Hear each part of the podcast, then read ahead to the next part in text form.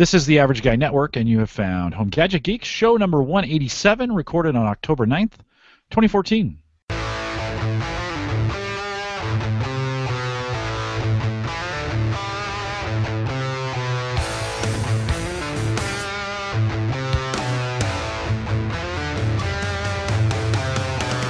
Here on Home Gadget Geeks, we cover all your favorite tech gadgets that find their way into your home. News, reviews, product updates, and conversation, all for the average tech guy. And I guess tonight we have to say gal.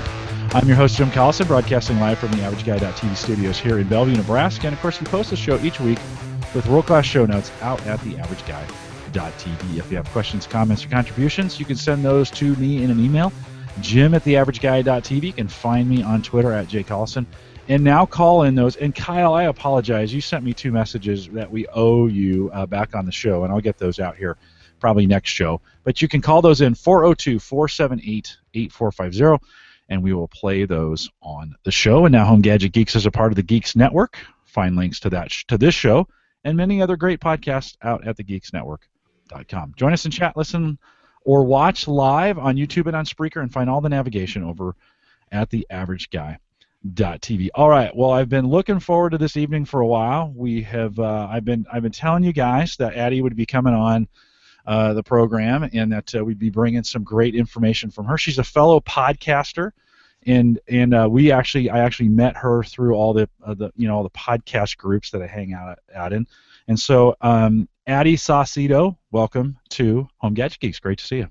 Thank you for having me. I'm really excited to dive into these geek uh, subjects. oh, good, good. Well, glad to have you. I will uh, let me do a little bit of housekeeping uh, with those that listen, and then we'll come back around, and, and we've got some fun stuff to talk about tonight. So let's do that. Okay. First off, I want to say to the to the listeners, uh, you've been out there, thanks for kind of bearing with me, especially on the live side. Uh, lots of travel over the last three or four weeks for me.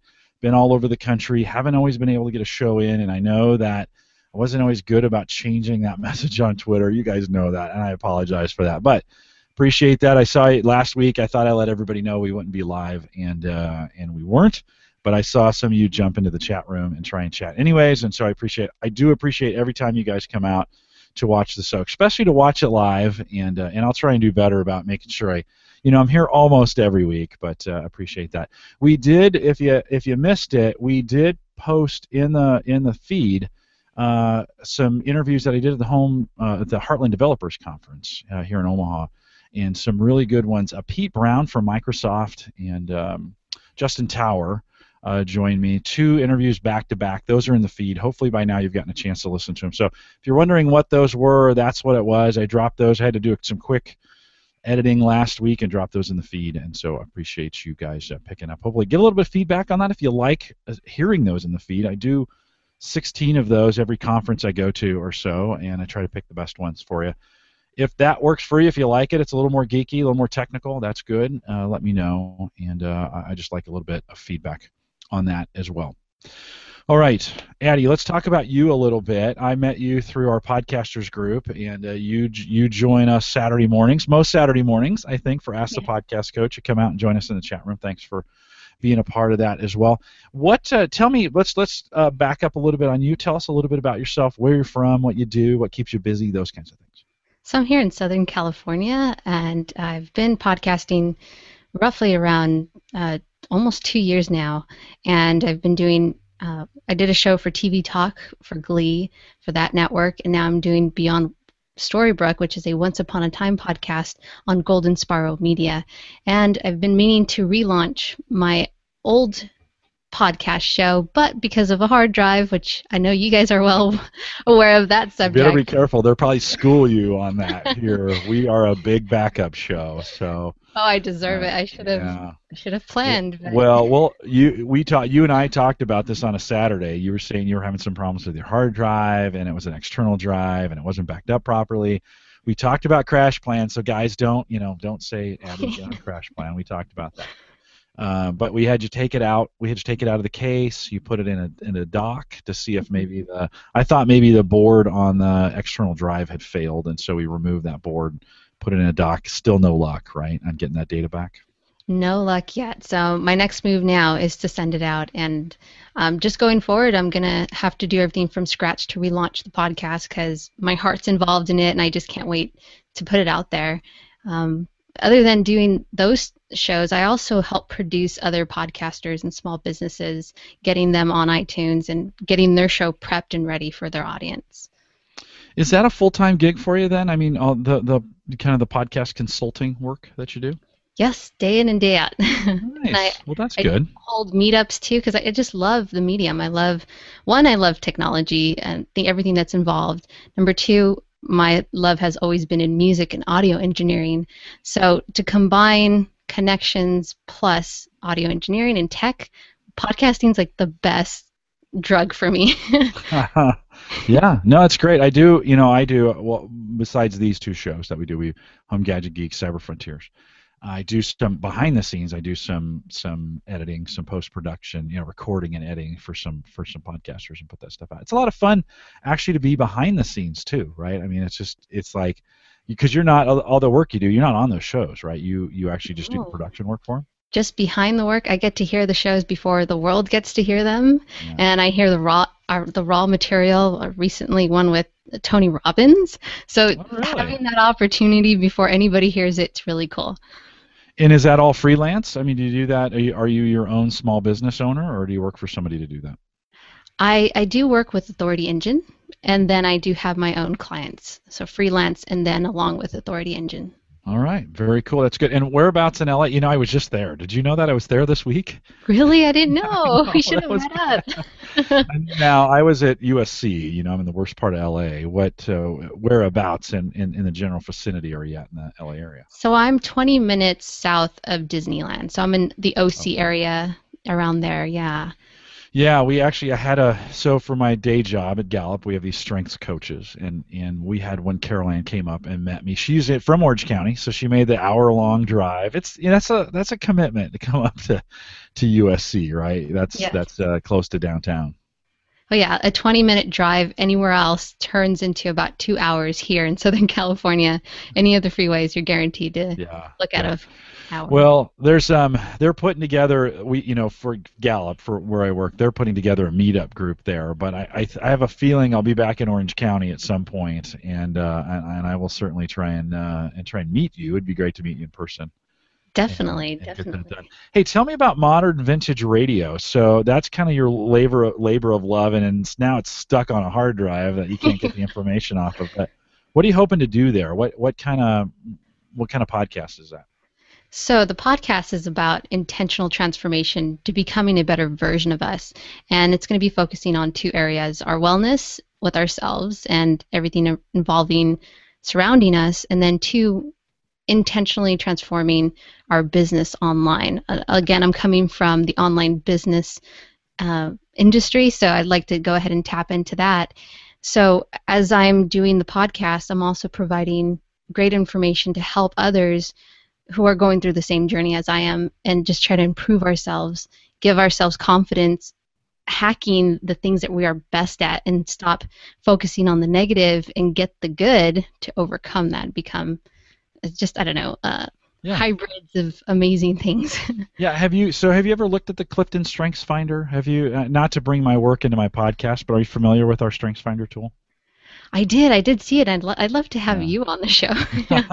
well, you can invite me back on anytime you want, and we can we can we talked about Strengths Finder the last time we chatted, didn't we? we did, we We did. Okay, good, good, good, good. good. And again, I had put every like I put some information on the hard drive and it was leaking out, and I shouldn't. have Uh, well, well, hopefully we'll get you fixed. If you need help, I've got a whole team of guys that uh, here can help you, you know, help you out in any way. So if you have, if you ever have any tech questions, this is the community to ask that. We've got a lot of good guys in that. Let's dig a little bit in because this is this is gadgetry. So let's before we're going to talk about you. You've kind of put together some home video and video surveillance systems. We're going to talk about that here in a few minutes, but.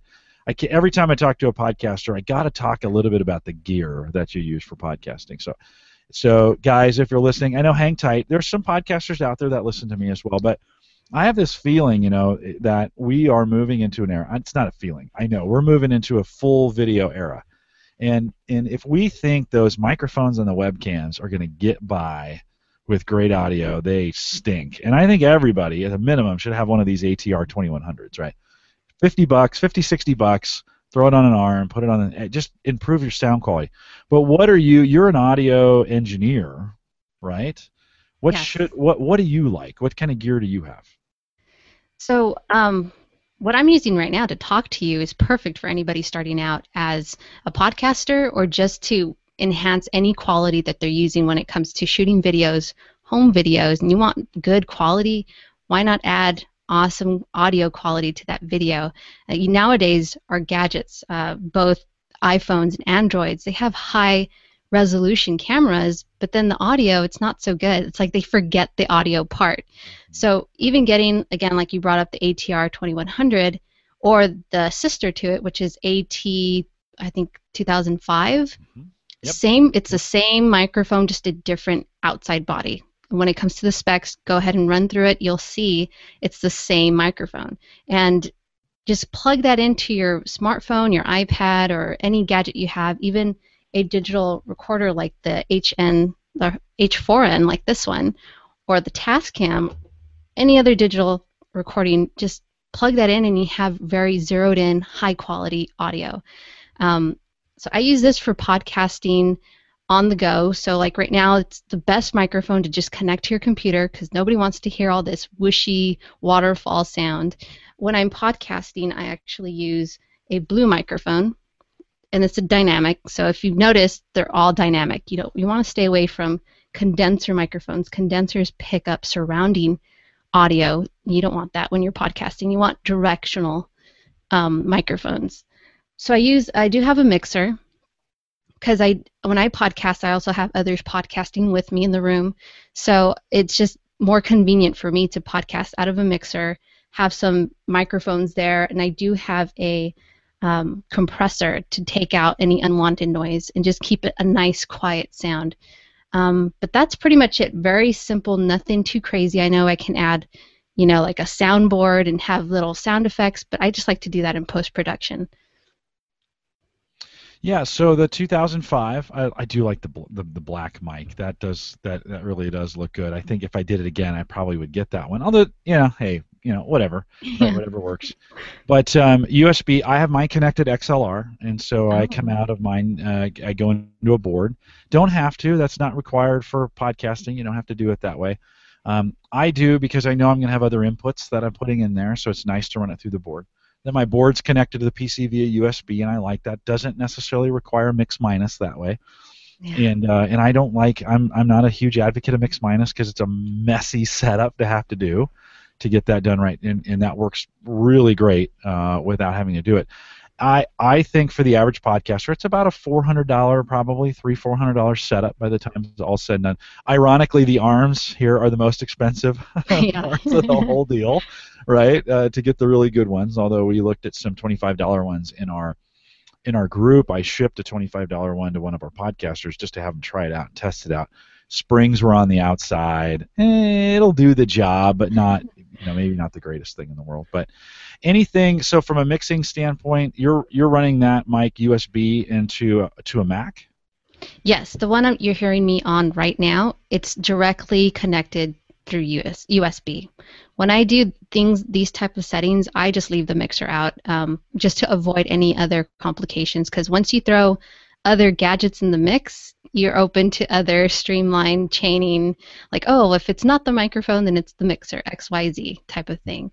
Um, but yeah, I'm just using the microphone straight into my Mac computer. Oh, very cool. These microphones are compatible with both Mac and PC. Yeah, and they're the easiest microphones in the world to configure. They they don't take they, they just they're recognized in either Windows and Mac. They just they come on. You set them over to them, and we at work uh, when we do our webcasts, I actually ship mics to the guests, and they uh, the, the tripod that comes with it just sits nicely on the desk, and that improves the sound by like a million times. So you don't even have to have the arm to pull that off. You can just go with the, the equipment that it came uh, came with, and that's you know by itself sixty bucks to get that audio upgrade in there. Any tips uh, from since since you are you do a lot of audio work for the average kind of you know, for the average user in recording, what, what what do you like to what do you like to bring it in on and and kind of mix it in? What what, what kind of software? I use Adobe Audition, but um, again, I learned this from uh, audio engineering school, and it's the number one rule that all audio, if you're using audio, this is the basic rule. Always try to sound clean as possible your surrounding when you press record and then everything else after that is just so much easier. So if, let's say I go in the middle of the street right now, I'm going to pick up all of that noise. That's probably not the best place to podcast about something serious. Maybe if it's a journal type of podcast, that's fine. But if I really want to zero in and focus and get my message across and not have all these sounds that are probably going to take over my audio, you always want to go to a quieter room, you know, maybe if it's an echoing sound, put like a carpet or not carpet, but uh, like curtain to cover the audio.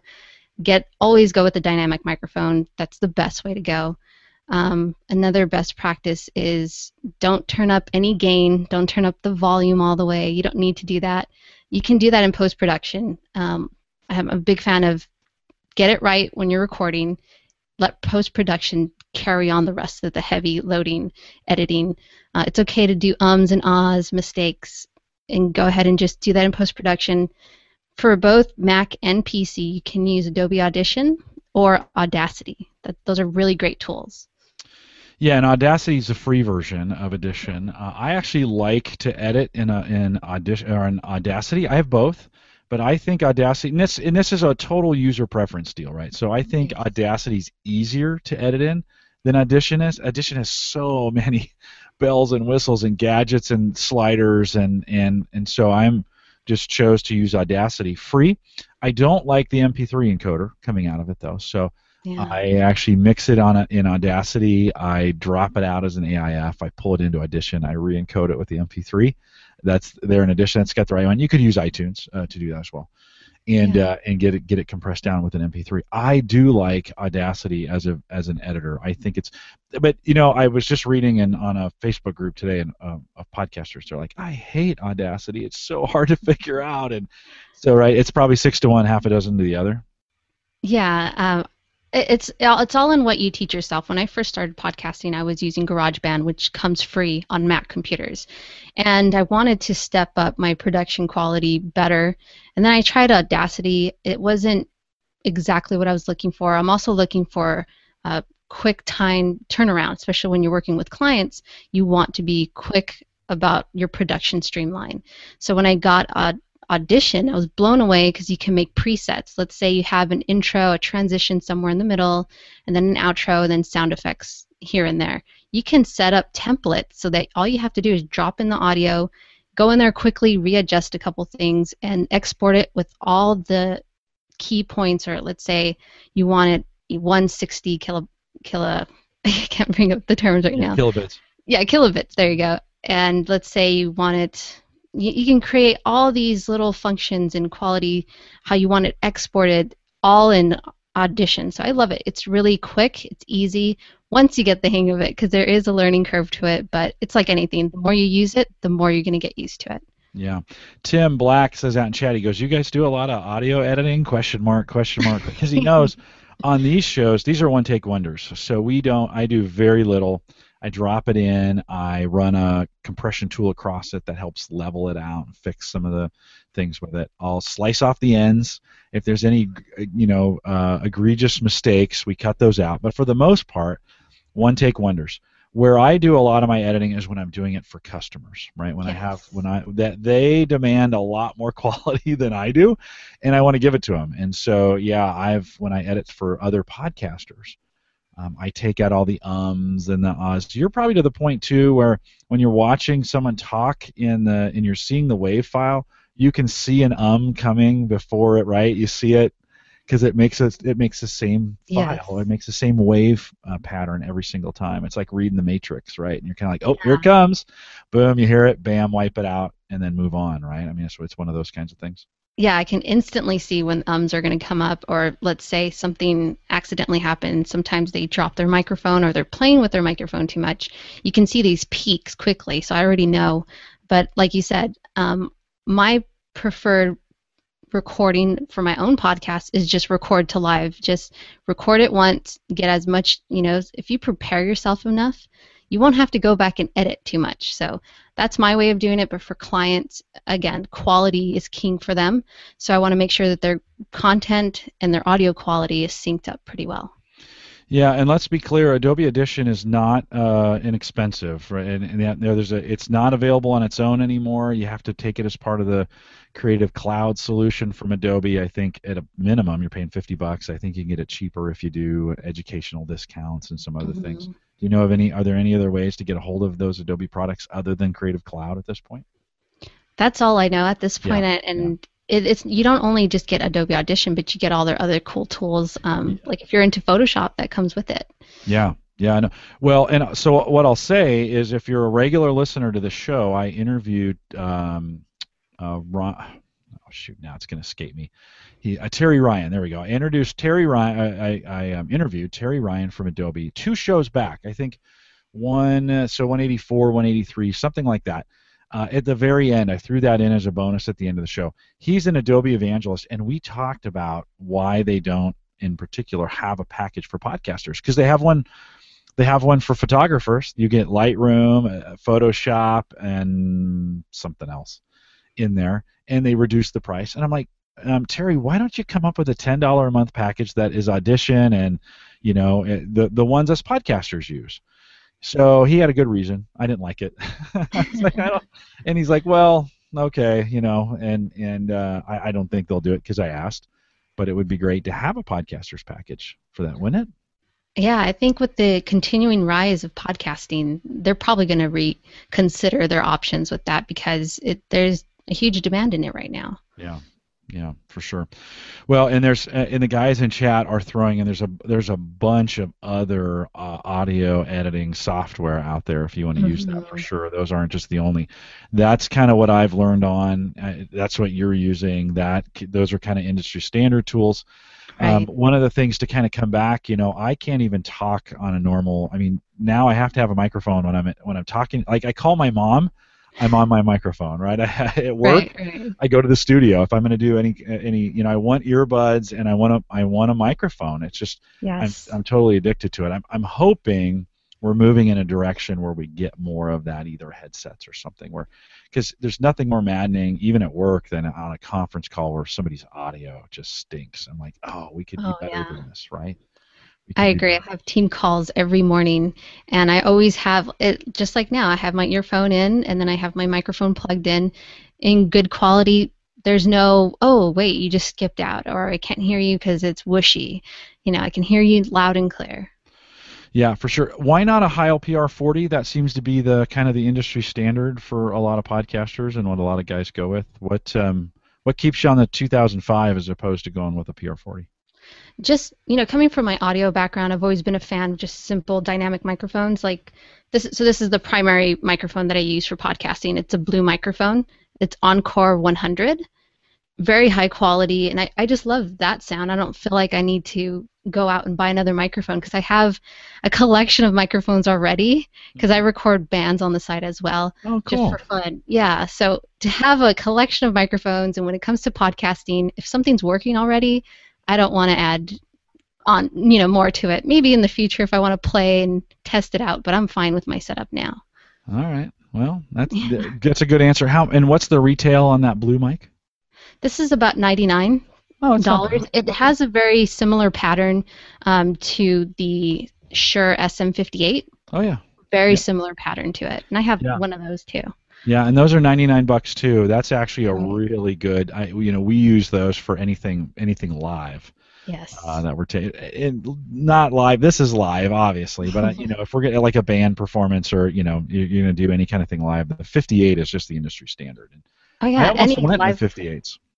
Yeah, any live concert, just take a look at what microphone they're using. They're always using the SM58 or the Sennheiser 835 I think that's the number. It's either the Sennheiser or the Shure mic. always and if it works on those live big Mhm. crowd and they have a nice clear sound, hey, use that microphone for podcasting. Yeah, no, I almost went that way, and and uh, you know, in the in the moment, we were all in the rush with these ATRs, and it was good to try. I think if I replaced it, I'd probably replace replace it with an SM58. It's just a good microphone. So, Oh yeah. um, it, although it would be to to use it in this setting, you know, it's like that thing is meant to be beat on. you know, it is just you can if you're gonna. Somebody said if you're gonna if you're on stage and you're gonna drop the mic, you know, That's the mic to do it. make sure you drop the 58 because it will survive for sure. Well, well, good to spend a little bit of time uh, with you, kind of working through your sound setup there. And uh, these guys are there. We got some audio geeks out there that uh, that get that get into this stuff. I do. You know, we started against. You know, right behind me here is the blue. You know, the Yeti. Oh, And, and a couple years back, that was kind of the common. And I actually had a buddy buy that for me, and that was, you know, I went from a headset mic to the to the Blue Yeti, and that's a really good sounding microphone, USB. Um, so not as flexible when I when I moved the board in, but it it just picks up, you know, a cricket farts in the backyard, and it it picks it up, right? And you're like, uh, so you just it's it's one of those things you want to use it in a room where you're where you get as much sound deadening as possible. Yeah, yeah. It- it- take it back to music. Condensers are used for vocals, and it's because they want to capture all that surrounding volume and body of that voice, which is not what you're trying to do when it comes to podcasting, especially when you're going to squeeze down that audio file to so low so it's compatible on all audio devices. It's not the best uh, solution to use a condenser. I love them, but not for podcasting. Yeah. Hey, let me ask you about favorites on a board. We're getting uh, Tim Black's asking you. You've since you work in that kind of industry, you're probably around boards quite a bit. Do you have a brand that you kind of you kind of favor? Um, I want to say one that always comes up, whether it's you know home home studio boards or big studios. Mackie's they make amazing amazing boards, and they can go. Uh, if you know audio, if you go to a NAB show or um, there's there's another conference, but if you go to any of those, you can go get these boards for thousands and thousands of dollars. And the ones that I've always seen to always have good quality, never fail on you, is the Mac the Mackies. Yeah, in fact, Mackie's got a really good commercial about their boards, and they they take a Yamaha, an Alesis, uh, uh, a oh, it would be a third, oh, a Baron, Behringer. Behringer, Mhm. Behringer, and and one of theirs, and they do they drop it off a roof, they drive over it, they I mean they just abuse the board, and then they plug them back in, and they run a, a meter test on them, and uh, it, and the Mackie's the one that survives. They say they're the toughest boards. Um, Yeah. Mike Howard, one of the other podcasters in our group that's out there, he went Mackie. I went Alesis uh, when I was looking for boards. Um, I think lesser quality. It's been good to me. I dropped a, and I had an old board that I had been using for a while. I dropped a glass of wine on it, Oh, yeah. and it was done at that point. And I needed a board fairly quickly. Went down to Guitar Center, found a, a good deal on a on an eight channel mixer for for about 99 bucks, which wasn't bad at the time. And it's been a good little board. I think if I was going to haul it around with me, you know, if I if I would take it as my mobile board, I think I need to go with a Mackie for sure. They they seem to be the toughest. What do you uh, what do you have a board? You, you have a mixer there in in your studio? Yes, I do. It's actually an Alesis multi-mix. Uh, it's a 16 and it's FireWire. The reason why I've stuck with that one, it's because I can record simultaneously into separate channels using um, going to in GarageBand, going into Adobe Audition, or Pro Logic, which is another high-end, very similar to Pro Tools. So I love that board. A lot of the boards that are made now, they only come out to two channels, left and right.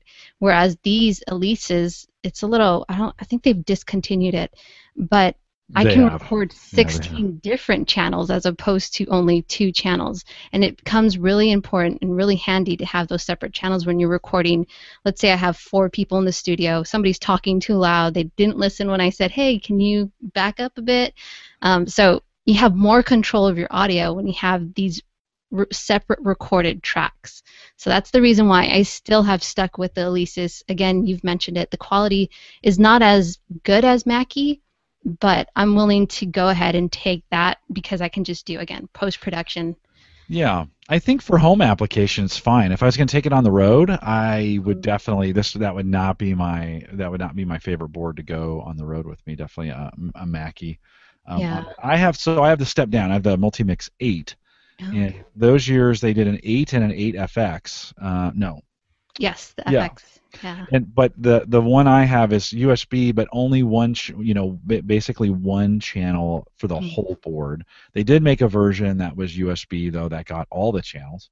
That was more like 300 bucks. And I at the time I'm like I don't do that. I don't care. I'm bringing people on Skype or Hangouts and and so I didn't worry about it at the time. It's for but for 99 bucks, it's been a good little mixer and you, it's surprising how handy having a mixer on hand at times to bring stuff in, edit stuff together, you know, those kinds of things. Now it helps. I mean, at work I do podcasting, so I'm not. That's not it for everybody, right? I don't. you don't. If you're going to use a mic, you don't have to use it, especially if you use these mics. Right. Um, every- they come with Mixer has its purpose. I did Yeah. want to bring up really quick though. You brought up the the arm. So the arm I'm using here cost about thirty dollars, and it works perfect for me. Um, doesn't make noise when I move it back and forth.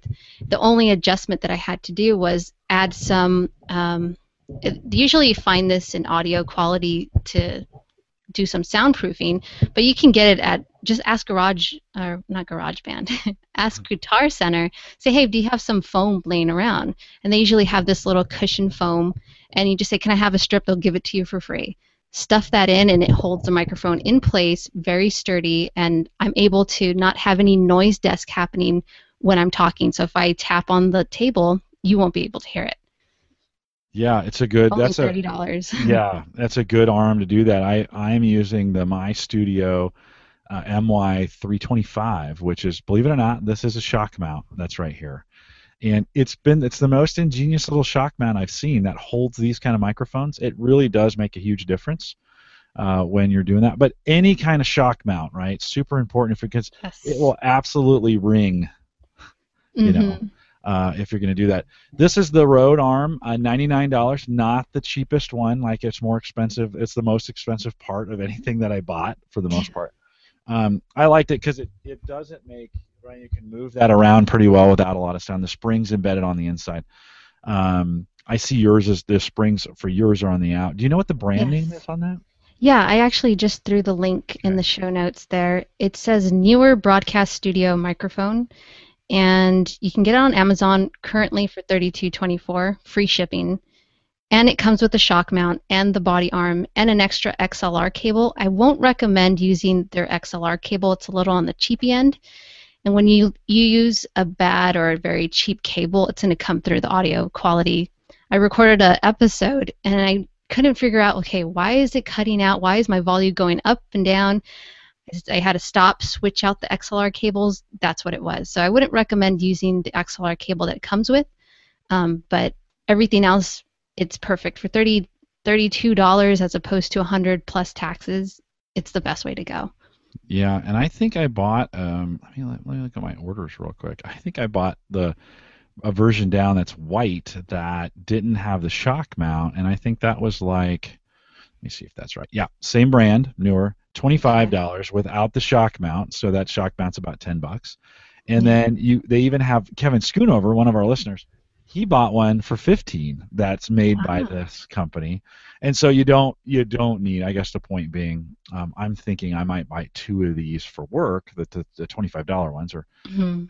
that um, because we do some voiceover work uh, now in our studio and that you know you get people there they're not going to be monkeying with the mics you're going to put it in a position they're going to sit in front of it they're going to read they're done right and Right. that's that's when an arm comes in handy because right now i've got them on the desk and i've got it on a tripod and the tripod's on our book to get them the right height you know i'm like Yeah. man that's so jankety yeah, these come in so handy. I had um, I had a couple tripods when I first started podcasting, and to always have to move it out of the way when you need something else in the office was very inconvenient. Having an arm like this, you just move it out of the way, and it's it just makes speaking so much easier. I talk with my hands, so it, mm-hmm. it helps a lot that it's not in my arms distance. Yeah, and you're standing too, right? You're not. You're you're you're at a standing desk. So, and you Yeah. find do you do that for most of your podcasting?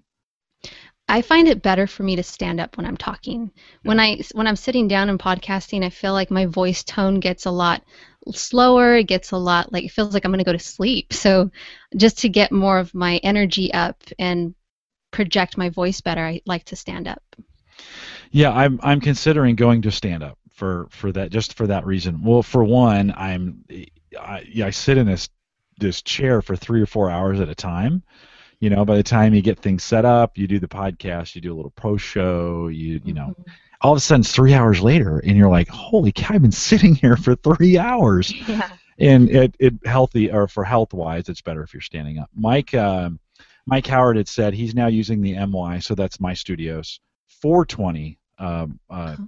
shock mount too that's uh, it's just not a little it's not so you know um, it's not such that traditional like we have to have this big gigantic thing surrounding the you know the microphone. Right. We have taken kind of a different approach to it, and uh, and so hey, whatever you want to use, however you want to do it. There's always that's one of the number one questions we see in the podcast community all the time is on shock mounts, right? Besides, the first number one question is what microphone do I use? Right. The second one is always, uh, do I need a shock mount or you know those kinds of things. So, well, mm-hmm. cool. Well, thanks for indulging me a little bit on on uh, on some on some gear tech with that. It's always good. I always love to talk with a fellow podcaster about what they're using and getting some ideas. Um, that way, with 16 channels, do you use how many of those do you do you use? Do you ever get to the point? That's so you got 12 XLRs across the top, right? Right, right. Uh, the most I've used when it comes to podcasting is about four to five channels.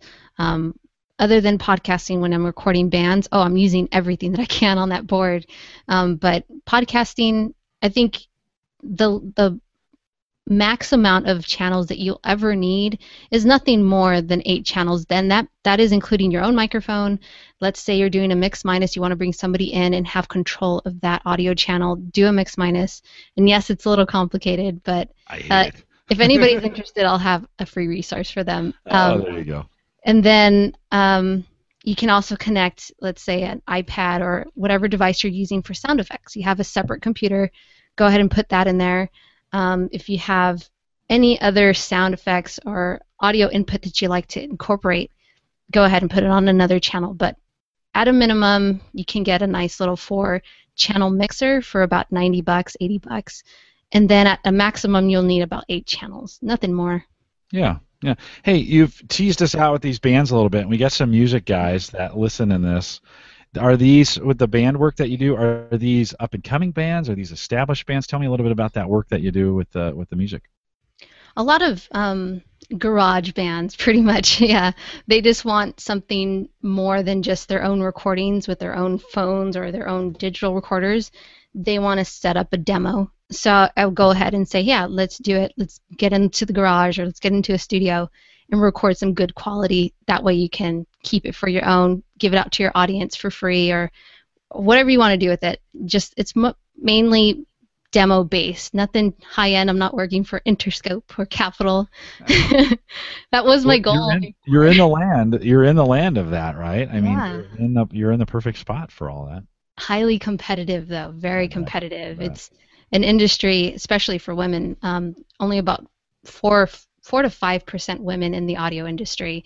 So it was really tough. Also, it's such a high, well, well in their set in their ways. So if you came upon someone who's well known in audio engineering, they didn't want to share their tricks or you wanted to learn how to do these effects. They were very tight knit with like, no, I'm not going to tell you. So once I found my love with podcasting and sharing a universal message, I haven't gone back. I just record bands for fun, and that's about it could ever any thoughts of just going completely independent and doing some of that? I mean can't it would the industry even allow that? Could you could you set up your own studio and do it that way and then really try and break in with your own stuff? Oh definitely. It, we're living at we're living in a time where technology is so easily for us to to get grab a hold of. You can have a home studio just as high as uh, one of these thousands of dollars studios. It's all in how my so my audio professor used to say there's many ways to skin a cat, but in the end, it, it's just what is the end product of it. So you can do that with. Um, I brought up Pro Tools. You can get that on both Mac or PC. Logic Pro is only a Mac, but that will work too. Those are high end. Uh, they call them DAWs, digital audio workstations. So if you have that with the right equipment, you can get really high-end quality. Set up your own uh, label for for bands, and it's up to you how you want to market, how you want to go after it. Now you have things like Kickstarter to help you. So. Yeah, and, and I just you know you're in the you're in the land of bands, mm-hmm. right? And and I'm sure you know will can you like podcasting is creating a disruption in radio right? We oh yes. We know that. I think Dave told me the other day that podcasting is caught up to FM radio in a lot of markets as far as number of listeners and listener share. And it's gonna it's gonna pass it, right? We know we know now podcasting will re, will unseat radio at some point. Uh, I, I'm I'm very very confident of that. Can well that well, can that happen? I mean, because like you know, Apple disrupted the distribution model, right? But from what I hear you're saying, it still sounds like the production model, the way they make music, is still very old school in the in the sense that it's they're doing it the same way they they've always done it with the same people doing it. Is that right? Yeah, very very much the same. The only thing now is a lot of the marketing has changed. The money it has changed. Uh, if you take a uh, let's take a look at Beyonce she didn't turn to the label to help her promote her stuff. She came up with her plans, she executed it the way she wanted to, and it blew up. So everybody's looking at her like, wow, maybe we should do the same thing too because our record label's not directing us that way. You have to keep up with the time. So, yes, uh, technology is disrupting anything when it comes to audio. Uh, podcasting is moving. A lot of the DJs, I know a couple of the big name DJs here in Los Angeles, they have a podcast on the side and it's successful. Um, we had so Adam Carolla was here with a big group of other big time talk talent.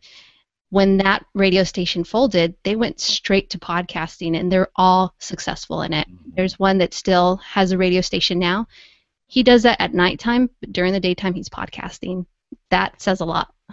yeah, yeah, no. Well, here we have we and we should probably cut ourselves off from this podcasting conversation because uh, my audience will be like, "All right, Jim, we know you're a podcaster. Just chill out." But it's um it it's an it's I think it's I think it's cool and it's great to have another podcaster on here. I get Mike Howard.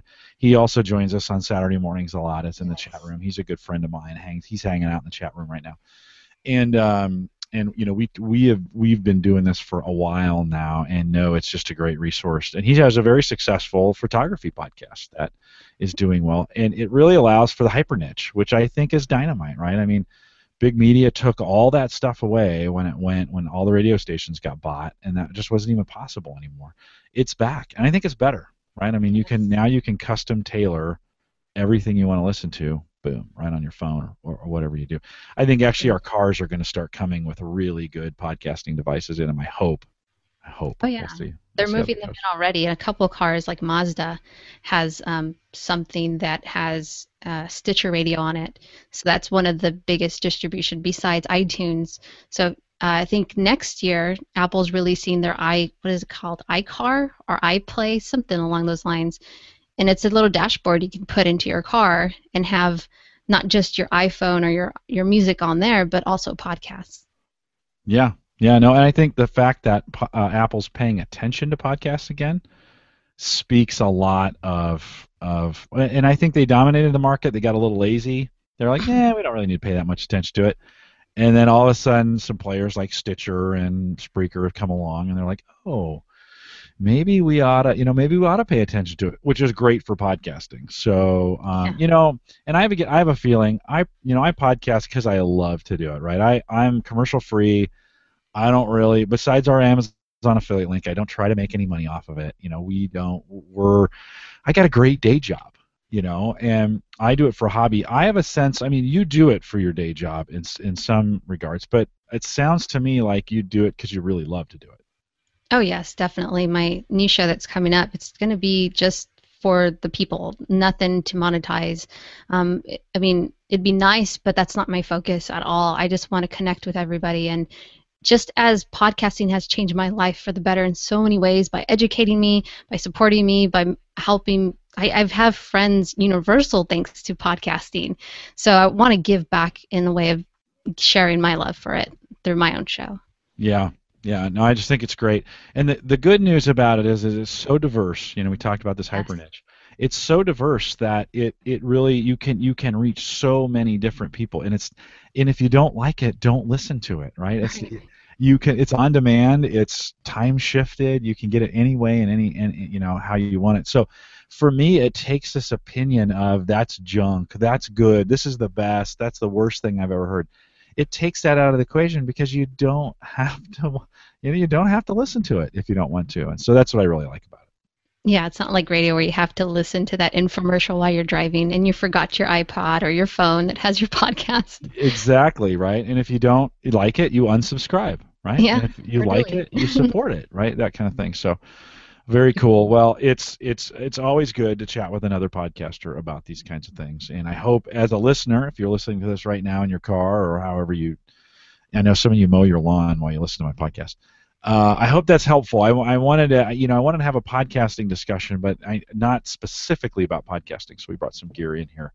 as well. So thanks for indulging me on that. Let's talk a little bit about DIY video surveillance. So you have also set up some in, in there and um, at your home. You've got some. You've got a setup there. Why don't you walk us through a little bit about what and why that you did it, and then we can kind of dig into some of the specifics. So I'll first touch in the why, because then um, I guess it will make some sense. Because I, I, do have a home security system, but I wanted video surveillance within the home to really observe how my dog was acting while I was away, because I wanted to make sure she was being trained properly. And when I moved her, um, I wanted to really get her out of the crate, because I did crate train her while I was away. But sometimes as I got really busy. I was gone for a couple hours. So I felt bad to just keep her in her crate. So one test that came so handy was just to put a camera on her, leave the house, and I was able to observe her behavior and trust that she's okay by herself. So uh, very easy setup. Um, I'm not too advanced when it comes to these things, so I really just wanted something really easy for me to just plug and play, leave it alone, and I'm able to see it on my smartphone. So my setup, um, I'll go with something that's very universal for both Mac, PC. It doesn't matter as long as you have a computer, internet connection, and you have a webcam. And I'll go through what exactly I use. Uh, a basic tripod and a, um, a tripod that can connect whatever camera you're using. So the first camera that I, I, always use is the webcam, which is a Logitech C920. So it looks like this. Yeah. And, and is that what you're using right now for your for your webcam? Yes, I have another one that that's how you're able to see me. But this is the other one that I use to have video surveillance on my dog. Hey, show that. Open that up real quick, because I don't think on the on the pad on the tripod there on the bottom. Hold, let me let me click over the camera so they see you. So I don't think a lot of people know, but it, it opens up that way, and then there's a spot where it can attach to. Uh, show that where it attaches on the bottom.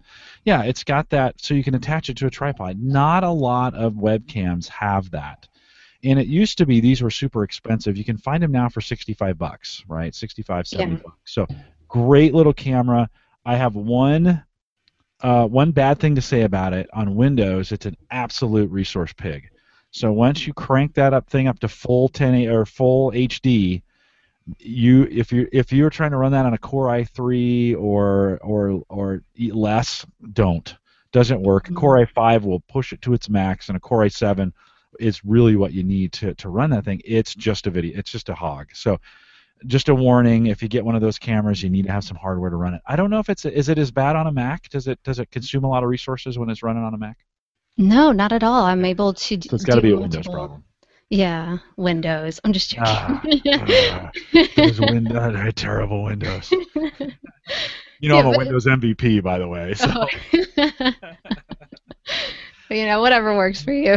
That's right. Yeah, your mileage may vary.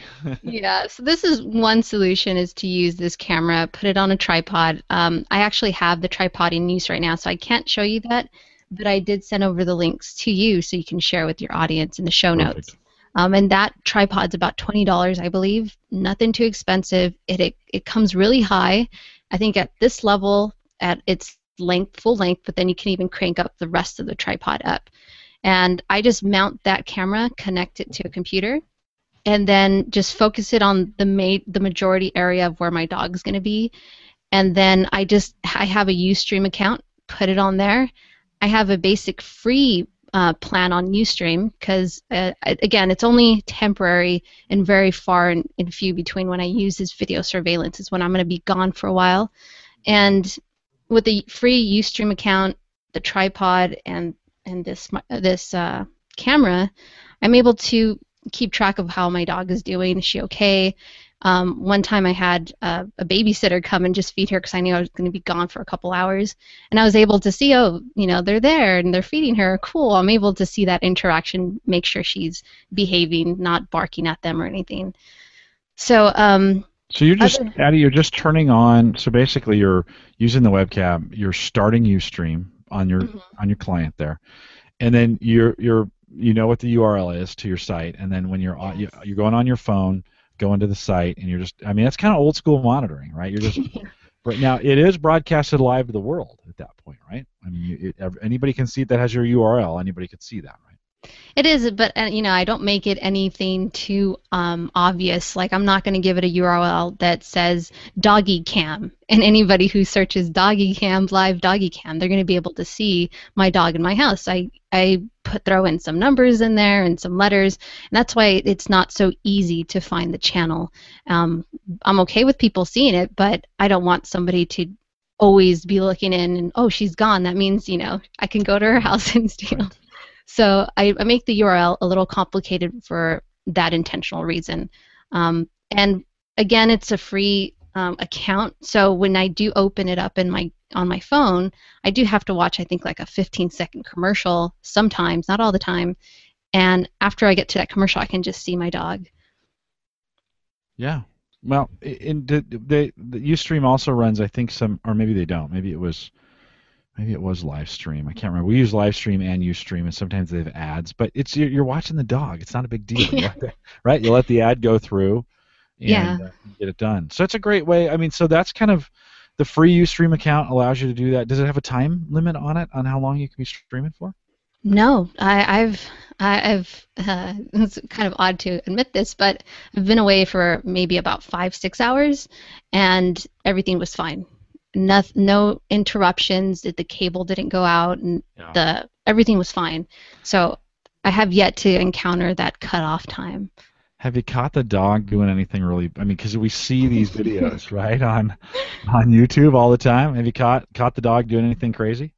Just uh, it's it. I don't know. I've never seen. I didn't see her do this until I saw it on the webcam. She just grabs her own toys, throws it in the air, catches it. So she's like playing catch with herself. so uh, other than that, no, she's well behaved. No, she isn't doing malicious things, and that was one of the reasons that helped me gain that trust to get her out of the crate while I was away. Was the video camera to see? I intentionally just set it up, left the house for about 30 minutes, and was observing her the whole time, and she did fine. She didn't ruin anything, and I probably wouldn't have had that trust if I didn't do this quick video surveillance for her. Yeah, no, it's a good way to do it. In chat, they're talking about some some alternative ways of doing that. These guys will always have yeah. a different way of getting it done, and so that's pretty cool. One of the comments, um, I think Ken had asked uh, about that C920. Mm-hmm. Uh, I'd mentioned that it's a resource hog. If you do reduce the resolution, like in your case, you probably don't need full HD uh, coming out. By the way, you could still do this with a Google Hangout, right? In, in yes. you could you could start the uh, a on-air hangout that would create a, a page. You could name it something just generic that's out there. There's so many of them going on right now. It's kind of like security by obscurity right? In the sense right. that you know and then you could uh, you would get that unique youtube page that would expire every time right? And then you could delete the video if you wanted to uh, but that would give you a way of not having to have a have a, a, a fixed live stream page, right, that people could come to. So that'd be another way of, uh, of being able to pull that off. With the C920, you could reduce the resolution, and it yes. will bring the it will bring it down. Anytime I'm in a Google, and it might be the relationship between a Google Hangout and the C920 uh, in Chrome. So as soon as you bring that resolution down a notch, the CPU goes. Ooh, I mean, it, it just settles down to a nice but uh, it, it, yeah, it, it can be it can be. Well, you're you're pumping some serious video out through that USB port, so it doesn't surprise me. Um, yeah. Any other? So any have you have you found other ways to use it, or have you found yourself at times wanting to set it up for other you know other other things that you want to monitor? So I did find another solution because um, uh, I wanted uh, maybe just to figure another solution out, and I did find I am an Apple user um, when it comes to certain devices. My main phone is um, is an Android, but I did find the solution for Apple, and I thought it was pretty cool because the res- resolution is high, uh, the streaming is very solid, and you can also it's motion detection. It's um, so whatever it's recording, it's live streaming, it records it into an iCloud for you, or a, uh, they have their own cloud storage. So this app is called ManyThing, so it's M A N Y T H I N G app. It's for iOS, again, Apple, and it's used on across all their devices except the Mac computer. Um, but if you have a simple iTouch or iPad or iPhone, one laying around that you're not using, download the app, aim it wherever you want it. Again, that's where the tripod comes in handy because I like to have a high view, wide view. And so I just get this separate little tripod. Um, I think I gave you the link for this, but it's a little smartphone tripod mount. It's for any smartphone, and all you do is just clip it open, and then you put it on the mount. It has that mount there, and then you just aim it wherever you want, and it's live recording, live streaming whatever you want to observe. So in my case, it's my dog, or I did test it once, and I, I put the camera there and I wanted to test the motion detection. Sure enough, the second it detected my dog walk, it sent me a notification on my phone saying, hey, you know, something is in your house. And then you have a link. Click on the link and you can see the live view of what's going on in your house. So again, that's ManyThing app. It's for free. Right now, they do if you click on the page it says pricing but as of right now everything is free. They're not going to roll out their price packages until later. They mm-hmm. haven't determined a time but the whole app is for free. The quality the, the features are amazing. Uh, I, I always like free and simple.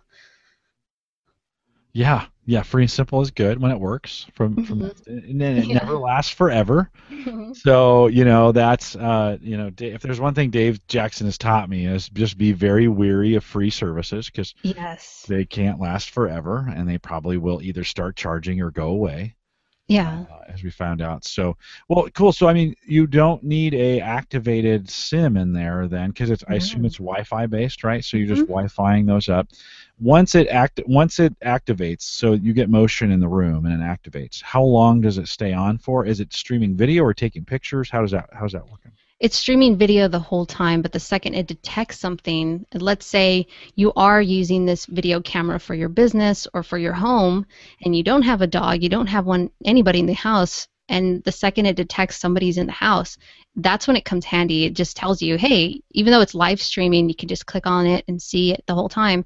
It will let you know when it's detected something, and you can just click on there and see what's happening.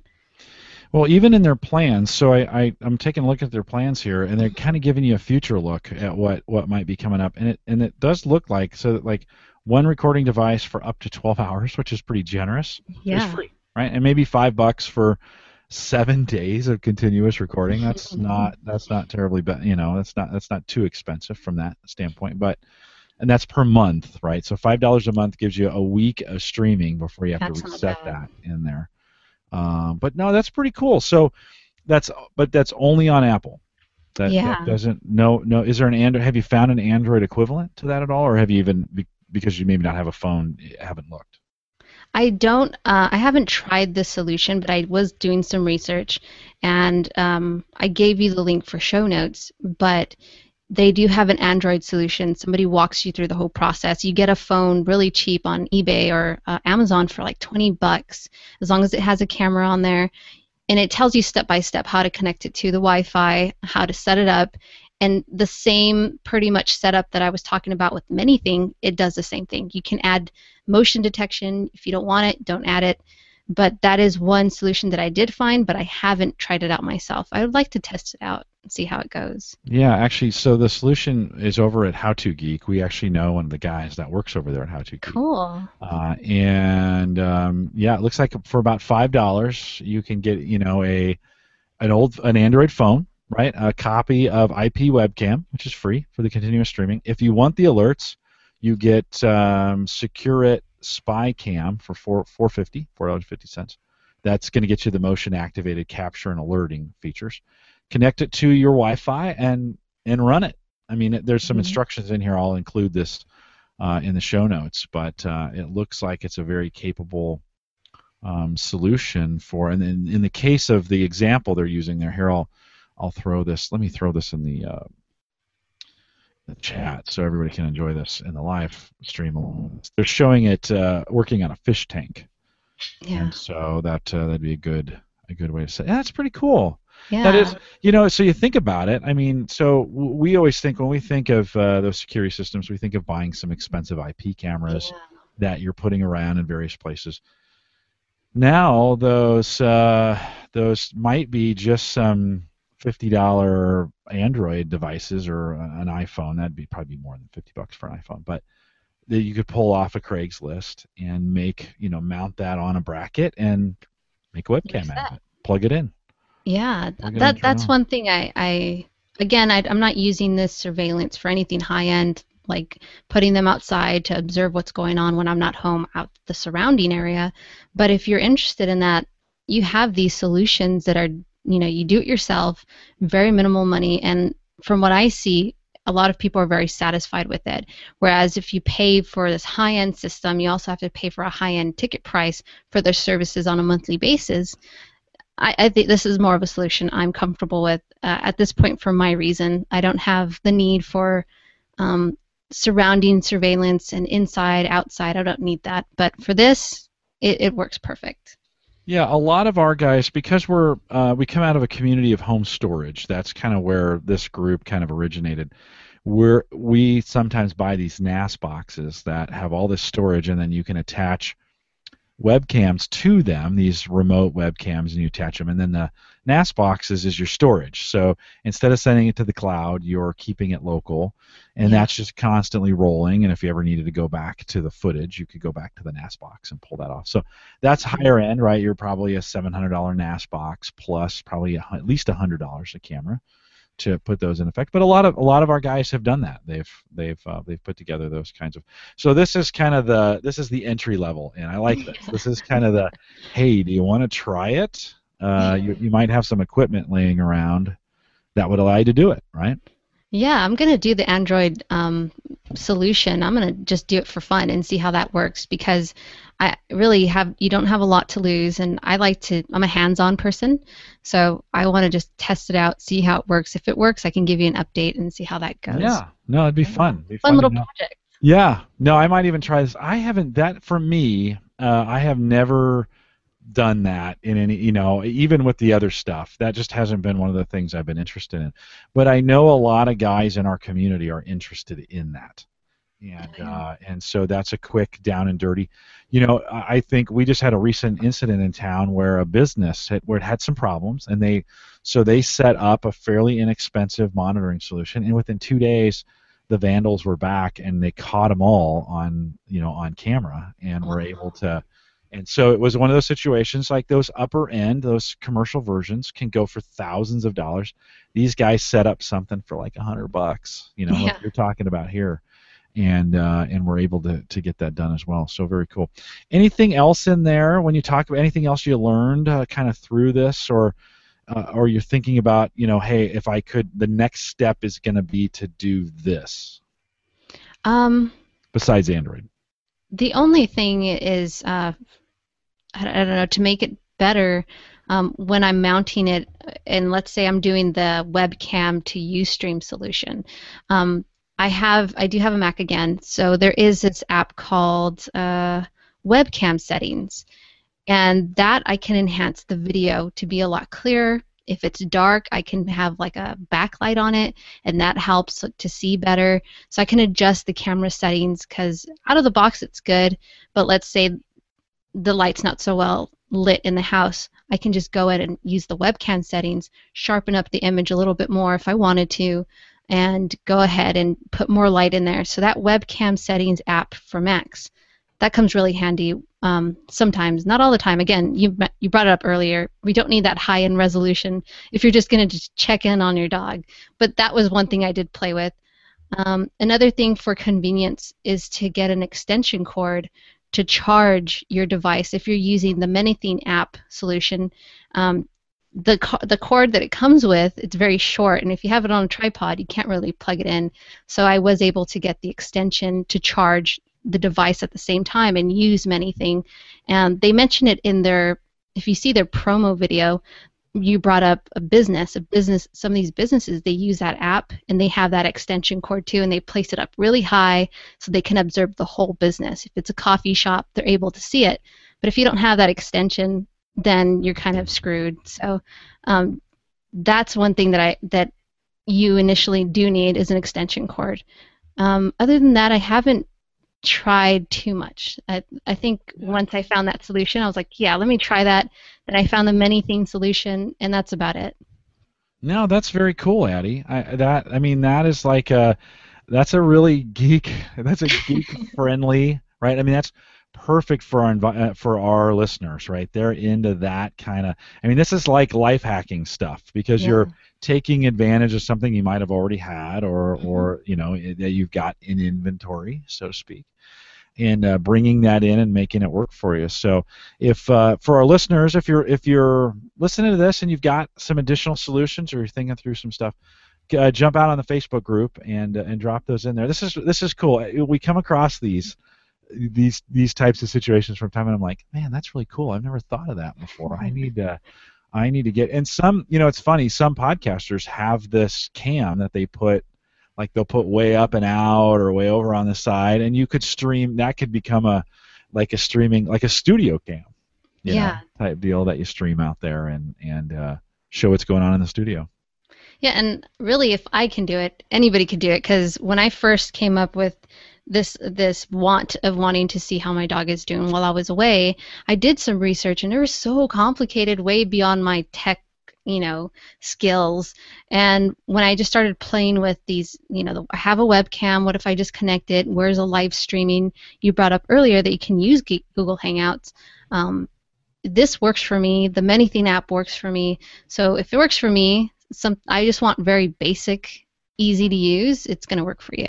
Yeah, yeah, no, very cool. Well, thanks for doing that. We've got a few minutes. Uh, I've never done this before, but I'm going to say, Addy, do you? What kind of questions? This is the first time we've really spent some time. What kind of questions do you want to? What what tech questions do you either want to ask me or the community? What do you want to know about technology? If you had a chance to ask the tech guy anything, what would you ask us? Hmm. Well, I think because I had the whole hard drive problem. Um, now, what is the best? And I think I brought this up earlier because I did go shopping for another external hard drive, even though I will be getting the backup cloud version. Um, I saw that Western Digital and Seagate they have their own home iCloud solutions, but when I looked on reviews, they were so bad. But I was like, it sounds so good. Is it too good to be true? Yeah, it's it's as bad as it sounds in the reviews. yeah, you those those companies, you know, they're hard drive companies, mm-hmm. and they've they've come at these cloud solutions because everybody else was headed that way, and they're like, hey, why don't we come up with our own, our own cloud solution? Uh, marginal at best. I would I would advise you away from their kinds of cloud solutions. There's a lot better ways to do that. Um, if you want cloud, you know, you really have to kind of think through and plan through your storage. You know, so what's going to be local, right? What am I going to keep local? And you have to think of that local copy as like, if this disappears, it's got to be somewhere somewhere else, right? Mm-hmm. So how so where am I going to put that? And that's either going to be redundant on another box of some kind. So, do you want to set up a server or another PC in your house? Not everybody wants to run another one. Well, if that's going to be the case, then it needs to go to the cloud somewhere. And there's, mm-hmm.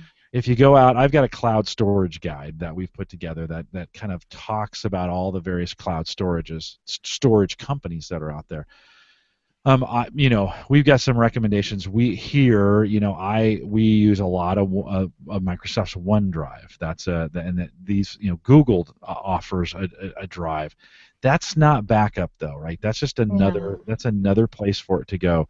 You really want to take it to a place that specializes in backup. We talked about CrashPlan. There's a couple other places as well that backup. You think of like a Carbonite or yeah. a um, um, uh, I think Backblaze is one of those that does it. So there's there's backup companies that back it up with versions, because here's what's important, right? So say you say you go with OneDrive and you're syncing your OneDrive from your computer to the cloud and you make a change to the file that is destructive and it syncs it, right? That's why it's not backup, right? Because it's now you've sent that you sent that file to the cloud and ruined it there too, right?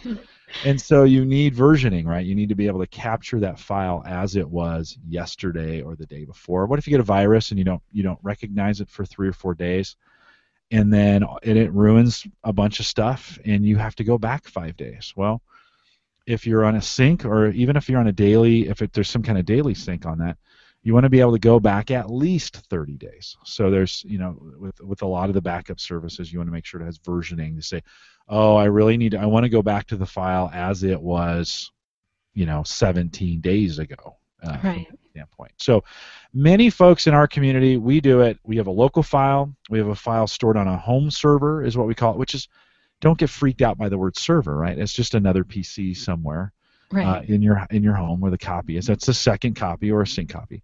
And then those those in, in my case, I have it going to a server, and then those files are being copied up to uh, synced up to both the cloud solution, so I can get to them from anywhere, and they're getting backed up every single day to to backup. And that is you know, I have the cost of the PC and the sixty dollars I pay CrashPlan to back it up. So it's not terribly expensive right. to do it that way either. So great. With what you do, and as important as your stuff is, well, we need to work with you to make sure you get all your uh, your stuff backed up in a way, and we don't have another hard drive. You know. Yeah, failure. yeah. 700 well, plus gigs lost, and I guess that's my next question. Where, where is what is the recommended um, outsourcing would you recommend for me to send my hard drive and hopefully they're able to recover all that data for me? Yeah you're going to pay a lot of money for that. Oh i, I bet. Yeah I am going to take some i'm going to take some uh, requests from the chat room. So okay. so uh, because i don't know of a good company um, you know for me my my data is disposable enough. And what if i lost there there's very few things. I'm sure there are some right? But right. there's very few things that I'd, i would pay what you're probably going to pay to get that information to get that back.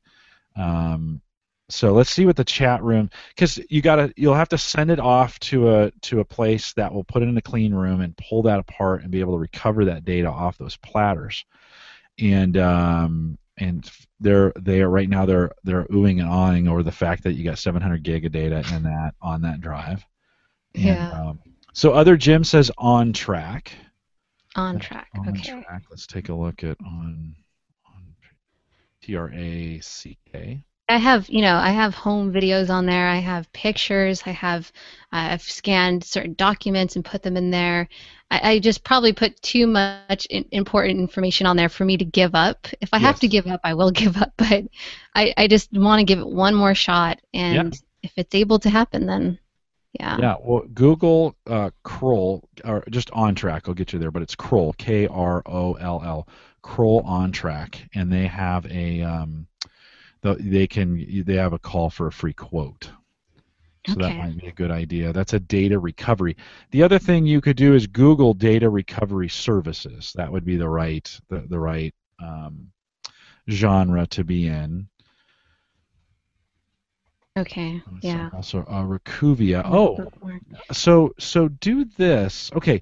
So when you put the drive in the the adapter in the in the dock, dock station, you're on Mac. Did it it recognize it as a drive? At all? Did it show up on the on the on the desktop as a drive? No, it said that no disk was recognizable. Okay. It, it, would load. I can hear everything loading. There's no clicking noise. It just as it was normal. The light lights up. Everything goes fine. Um, but the second you know I get this notification on my computer, oh, device connected is not recognizable.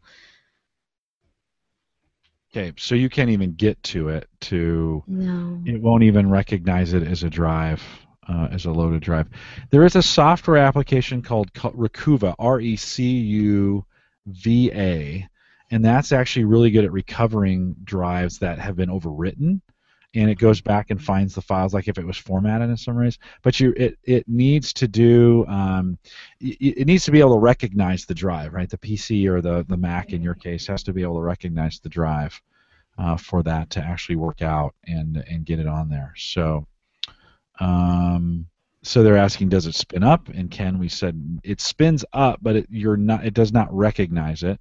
Right. That's been the biggest pain point that no computer, because I've tried, my Seagate was formatted so that you can see it on a Mac or PC.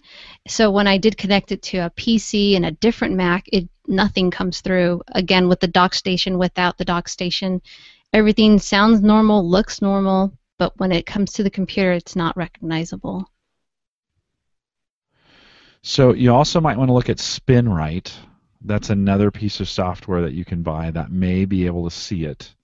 Sometimes, uh, I don't know how this works on Mac, but sometimes on Windows, if you if it if Windows doesn't see it, it it doesn't mean it's not there. It just means it can't recognize the format on it. Do you have access to a Windows PC at all? Yes, yes. So if you go into the if you go into the administrative tools on that, so on a Windows PC, you're just going to go to the control panel, Okay. um, and we're recording all this, so you don't have to m- frantically write it down. yeah, I'm gonna replay. you can always go What back. did he say? yeah, you can always go back and get that. If you go to the control panel Okay. and you go to the administrator, um, let's see, let me find those administrator settings. Um, so you'd go to System and Security and then Administrative Tools. And in that, you're going to go to the computer man. It's called Computer Management. Okay. Click on that and open it up. And on that, you're going to go to Disk Management. It's a it's a tab under there. It's under Storage and Disk Management. That's kind of the raw layout of all the drives that it sees.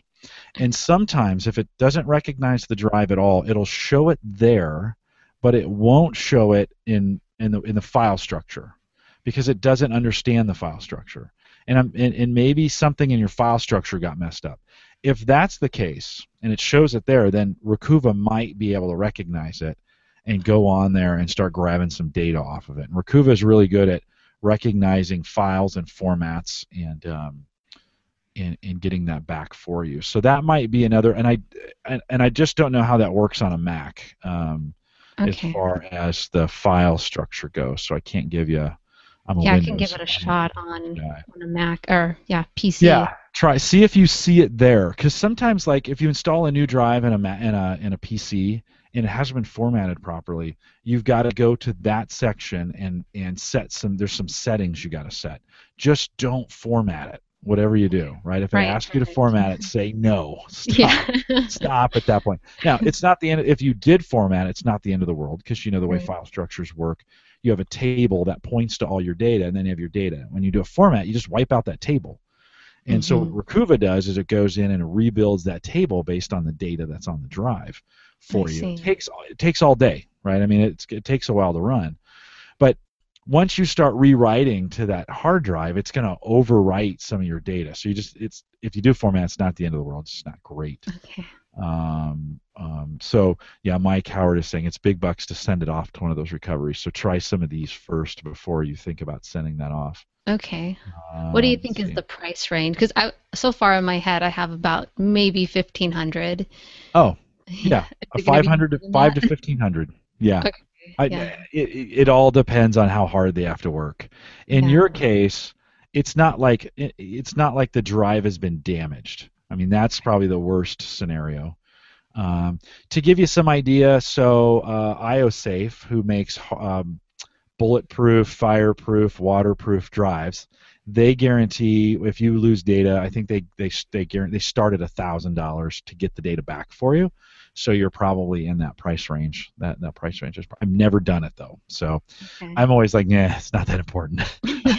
You know, to me at that point, it's not that important. Let's see if there's anything else in here. Yeah, Tim Black is saying clean room recovery is expensive. We know that. Um, so the other John is saying, uh, yeah, if you've got a local, if you've got a friend that's really good with this, you might want to have them sit down. I man, I could have sat down with you when I was there, and I, I really couldn't have. I didn't have time, but but uh, it was a quick in and out trip. Um, so uh, Lopta makes a good suggestion. If you do get to see that drive in some way, if you ever see it, um, before you run anything on it, see if you can take a snapshot of it. You know, run a backup on it, something like that, to see if you can pull that pull that data off. That's a little more complicated. That might be where a good tech guy can help you out. yeah. Um, And anything really that gives me that ac- small access to get in, that's pretty much what I plan on doing is, you know, transfer all that data to a new uh, hard drive and then back that up. But as long as I can get in, that's my main key. yeah, well, what I'm afraid of is one of two things. One is the system board on the hard drive's gone bad, and if Mm. if you can't, a lot of the guys are putting solutions in there that are that, that where like the it's been formatted and it can't see it anymore, but the drive still spins up and is recognized, right? Hmm. and so you you really got I mean you can't run any software to recover on a drive that can't be seen by the computer, right? You got to get the computer to see it first Right. and then and then run that. Um, so couple steps there. So one, work on seeing um, if you can get uh, uh, maybe the Windows to rec- you know to recognize it. And if you do that, I'm going to rejoice because that's something Windows did and Mac didn't. yeah. by the way, I'll um, throw just- my Mac out. I'm just joking. no, don't don't do I'm that. joking. yeah. Um, and uh, and and so actually, so uh, Ken in our chat room, he says he's actually he's not far from me, about an hour and a half north. So uh, if if we get down to it, and it's a local kind of situation, maybe that'll work out. Um, Cool. but um, yeah, that's the. By the way, that's this is that's this kind of community. These guys will kill themselves to help each other, and so that's the kind of community we have there. So Ken, I appreciate you offering. uh, yeah, it's so that nice. yeah, if you get in that situation, you know, let me know and I'll I'll put you in contact with him. Cool. Um, so uh, and Tim Black is saying too, yes, oftentimes that system board goes bad. If that's the case, yow, yeah, you've got some. Now you can you could swap that board if you knew what you're doing, but that's really hard. So Complicated. yeah, it is. It is. It is indeed. So, well, uh, keep. You know, you know me. So let's let's keep working on this to get this thing fixed for you. Don't send it off just yet. Let's see if we can do a few more things to. And again, we can do this live and in real time on a Saturday or Sunday if you need if you need some help from me. Uh, you can share your screen with me. It'd be great on a Windows PC. You can share your screen with me, and I can help you um, along those lines. And we'll see if we can get this data back for you. It'd be great if we could just figure that thing out and then be done with it for you, so you can get your show launched. Yes, definitely. Um, again, I think at this point I'm just going to start the show from scratch, and uh, I do have a couple things documented in paper, but it doesn't hurt to just redo it over again. But it's more of the home things that I I had big projects on there. I had home videos, pictures, documents, um, of everything that I don't want to lose just yet. I'm not going to give up, but um, I will be reviewing this episode just to hear all the little steps, all the recommendations, and Yeah, yeah.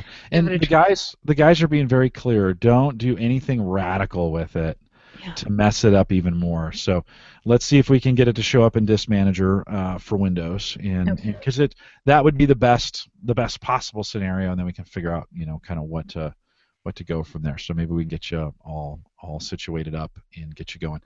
Addy, let me say thanks. Hang around for a second. I'm going to do a little bit of uh, of a closure here of the show, and then uh, and we'll go into the post show. Uh, it, but I want I do want to say before I let you go, big thanks for coming on. I hope you had a good time tonight. I I, I hope it was fun to have you on. A lot of fun. Thank you for having me. I, I, you know, I don't have a lot of people to talk about all this, you know, technology, microphones, podcasting. So anytime I'd be in here, I'd probably start joining the chat room more. Hey, we every Thursday night, 8 p.m. Central, 9 Eastern, out here at the AverageGuy.tv live. A little harder for you on the West Coast because we start at six, but it depends on your schedule. A lot of our West Coast guys, it's impossible for them to even get home at six because of the Yeah. traffic situation in LA. We'd love to have you out here, and uh, and if I asked you to come back on and, and just talk more tech, would you would you say yes? Definitely, yes. Count me in. All right, good. Well, Yeah. we'll try and get you playing in the schedule. It's great to have you on and uh, great to talk some tech with you. I'll remind, like I said uh, just a minute ago, I'll remind everybody we are live every Thursday night, 8 p.m. Central, 9 Eastern, out at the Average Guy. TV uh, live. If you're a new listener, uh, this is all we do. We just talk tech all the time, and uh, we have we have fun doing it. You can influence uh, what we talk about. You can track me down on Twitter at Jay Collison and just bring up some uh, topics if you want to do that. We are well scheduled out into December at this point. We have some really good stuff coming up uh, for you, so stay tuned as things go. My travel schedule is done, so we'll be back on a regular schedule at least until November in the MVP Summit uh, in uh, in Washington. So Dave McCabe and I will be heading out there to spend a week on the campus and find all things Microsoft uh, while we're out there. And so that's uh, that, but should be my last missed Thursday for the year. and uh, and so that's coming up as well. I'll remind you if you are buying on Amazon, uh, use our Amazon affiliate link, theaverageguy.tv/amazon. Don't forget John Zadler in Canada too. So we have a brand new affiliate link for John.